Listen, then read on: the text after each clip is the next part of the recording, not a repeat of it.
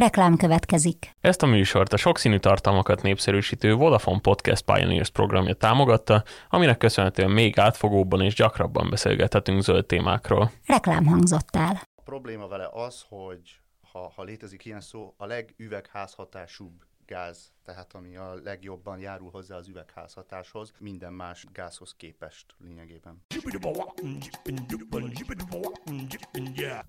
A Zöldövezet adásának támogatója a Schneider Electric.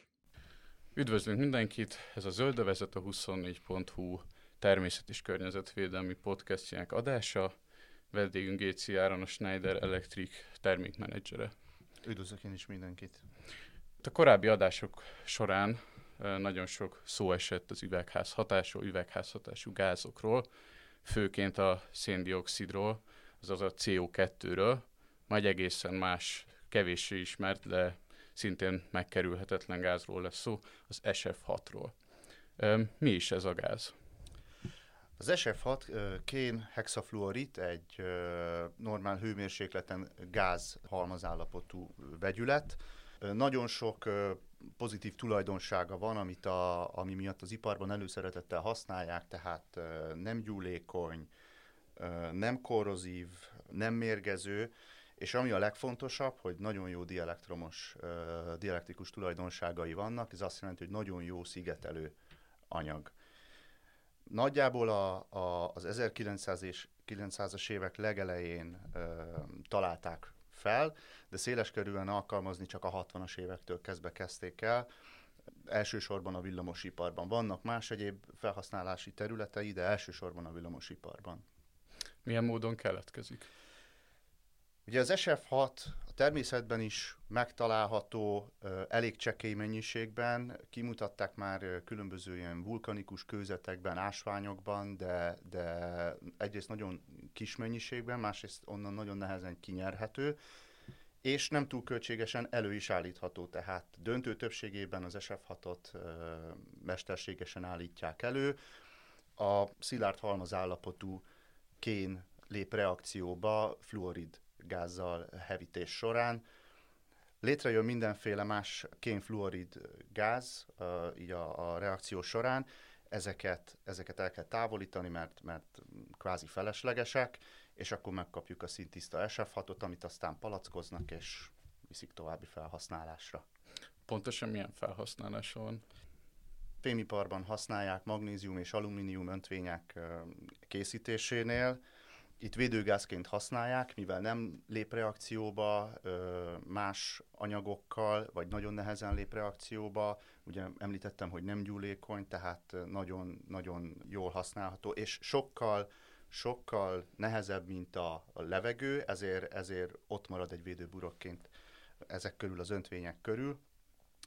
Aztán voltak olyan felhasználása is, hogy, hogy teniszlabdába töltötték, vagy gumiabroncsokba töltötték. E, ezt azért tudták megtenni, mert sokkal nagyobbak az atomoknak a méretei, mint a levegő, ezért sokkal kevésbé szöknek ki. Tehát ezt, ezt az előnyös tulajdonságait használták ki és használták mm, hangszigetelő üvegeknél, mert remek hangszigetelő anyag is, de az elsődleges felhasználása az a villamosipar úgy nagyjából a 80%-ba közép- és nagy feszültségű kapcsolóberendezésekben használják. Már az elején lelőttük a poén, de mégis, hogy ö, tulajdonképpen mi is a környezeti probléma az sf Ugye amellett, hogy van számos nagyon-nagyon jó tulajdonsága, a probléma vele az, hogy ha, ha létezik ilyen szó, a legüvegházhatásúbb gáz, tehát ami a legjobban járul hozzá az üvegházhatáshoz, minden más gázhoz képest lényegében. Az üvegházhatású gázok közül a legismertebb az ugye a CO2, a széndiokszid. Az SF6 az miként mérhető ehhez a gázhoz?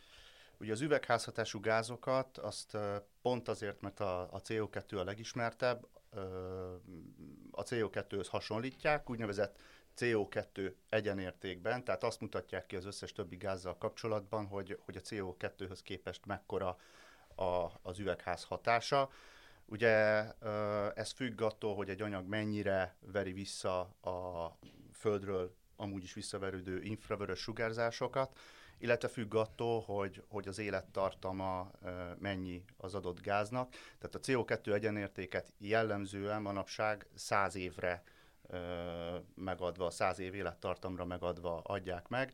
Na most az SF6-nak a, a CO2 egyenértéke az 23.500, ami egyszerűen lefordítva azt jelenti, hogy 1 kg SF6 az 23.500 kg CO2 üvegház hatásának felel meg.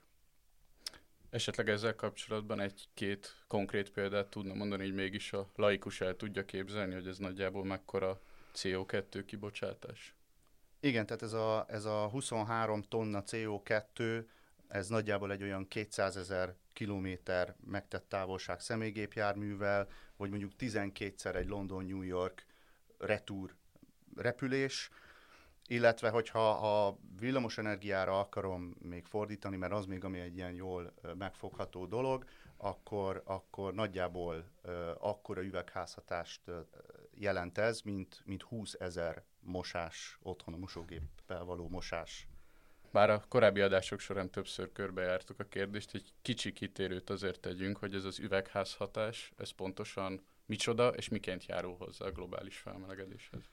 Az üvegházhatást azt uh, már az 1600-as években felfedezték, mint hatás, hogy hogyha ugye van egy üvegkalicka, és abba besugároz a nap, akkor, akkor ott jóval melegebb hőmérséklet érhető el, mint hogyha ha szabad téren vagyunk.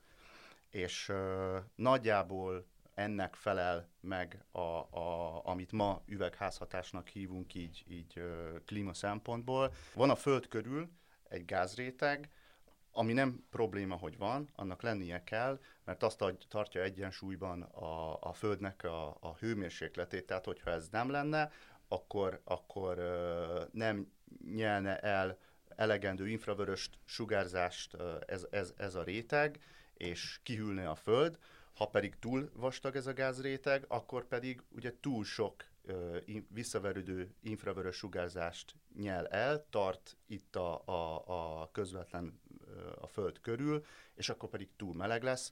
Ugye értelemszerűen a problémánk az most ez, hogy egyre több ilyen üvegházhatású gáz kerül ki, és ezáltal egyre melegebb van a Földön. Ugye a, ennek pedig aztán a, a, a hozadéket azt már ismerjük, tehát globális felmelegedés, olvadnak a jéghegyek és a többi.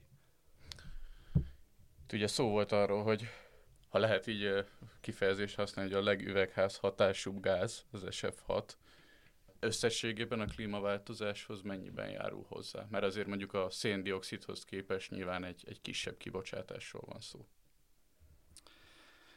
Igen, tehát azért az SF6 témaköre egy, egy fontos témakör, de azért szögezzük le, hogy, hogy továbbra is a, a, a legko, legkomolyabb probléma az a CO2 kibocsátás. Tehát a teljes üvegházhatásnak a 75%-át az továbbra is a CO2 adja, ami abból fakad, hogy, hogy utazunk, fűtjük a házainkat, különböző energiahordozókat égetünk ugye el a, a villamos energia és más egyéb energia megtermelése érdekében, tehát továbbra is ez, ez így a, a kulcs.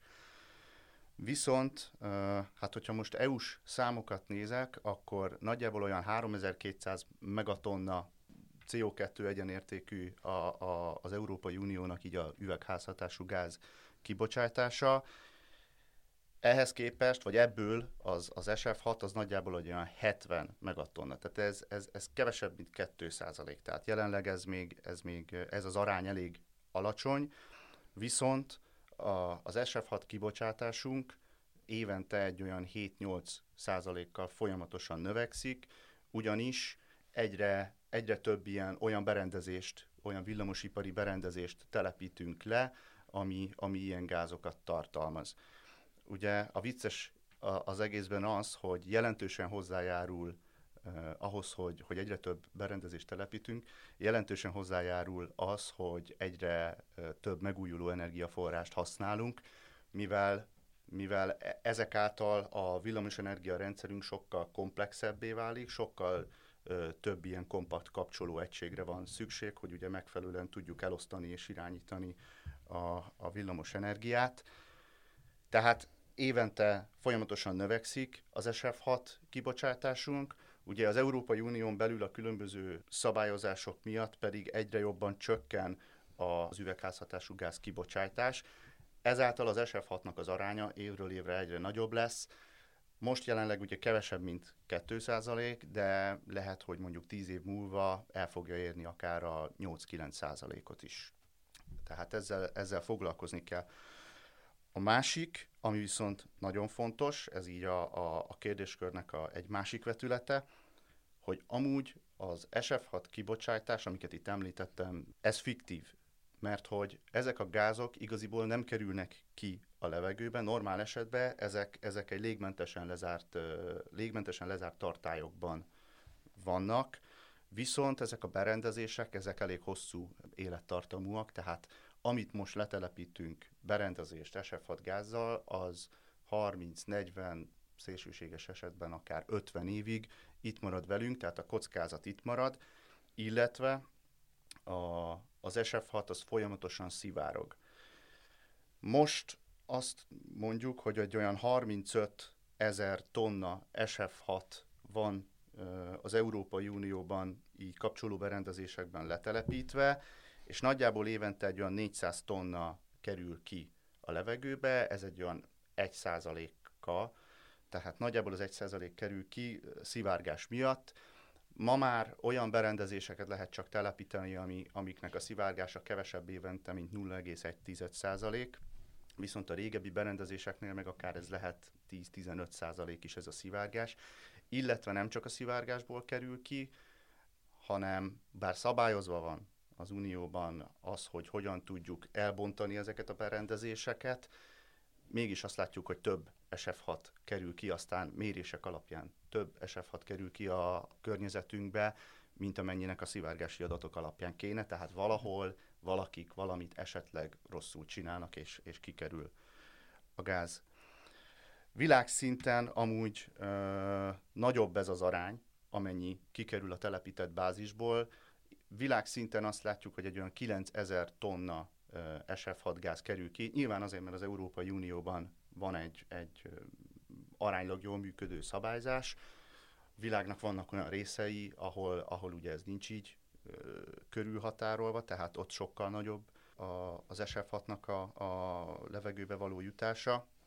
Amit még tudni kell, hogy a, a legnagyobb villamosipari gyártók azok európai gyártók, és nekünk felelősségünk van abban, hogy ezeket a technológiákat itt az unión belül kezdjük el alkalmazni, kezdjük el először kifejleszteni, utána alkalmazni, hogy aztán ezek széles körülön elterjedhessenek, és ezáltal aztán ö, megfizethető módon a világnak olyan részein is telepíteni lehessen ezeket, ö, ahol, ahol esetlegesen nincs meg a kellő szabályozói környezet. Már a következő adás témája lesz, de mégis egy kis kitekintést. Itt szó volt róla, hogy ugye az 1960-as években kezdődött el a szélesebb körű használat. Akkor ismerték fel azt, hogy ez egy problémás gáz. A 90-es évek elején kezdtek el ugye aktívan foglalkozni ezzel az egész klímaváltozás témájával. A 90-es évek legelején, talán 92-ből vannak már ö, mindenféle ö, riportok azzal kapcsolatban, hogy melyik gáznak mégis mekkora az üvegházhatása, és hogy az SF6 ö, problémás. Milyen, milyen lépések születtek a gáz ellen? Itt ugye szó hogy Európa vezeti a világot ebből a szempontból, csak dióhéjban. Egyrészt ugye van az Unióban most már kialakulóban egy, egy szabályozási környezet, tehát ezt, ezt elkezdték jogilag is szabályozni. Másrészt pedig ugye a, a, a nagy gyártók elindultak az olyan technológiák kifejlesztésében, amik már mellőzik ezt a kénhexafluoritot, tehát ezt az nagyon erős üvegházhatású gázt. Géci Áronnak köszönjük szépen, a következő adásban pedig szintén vele beszélgetünk majd, és jobban belemegyünk a lehetséges megoldásokba és részletekbe. Köszönöm szépen.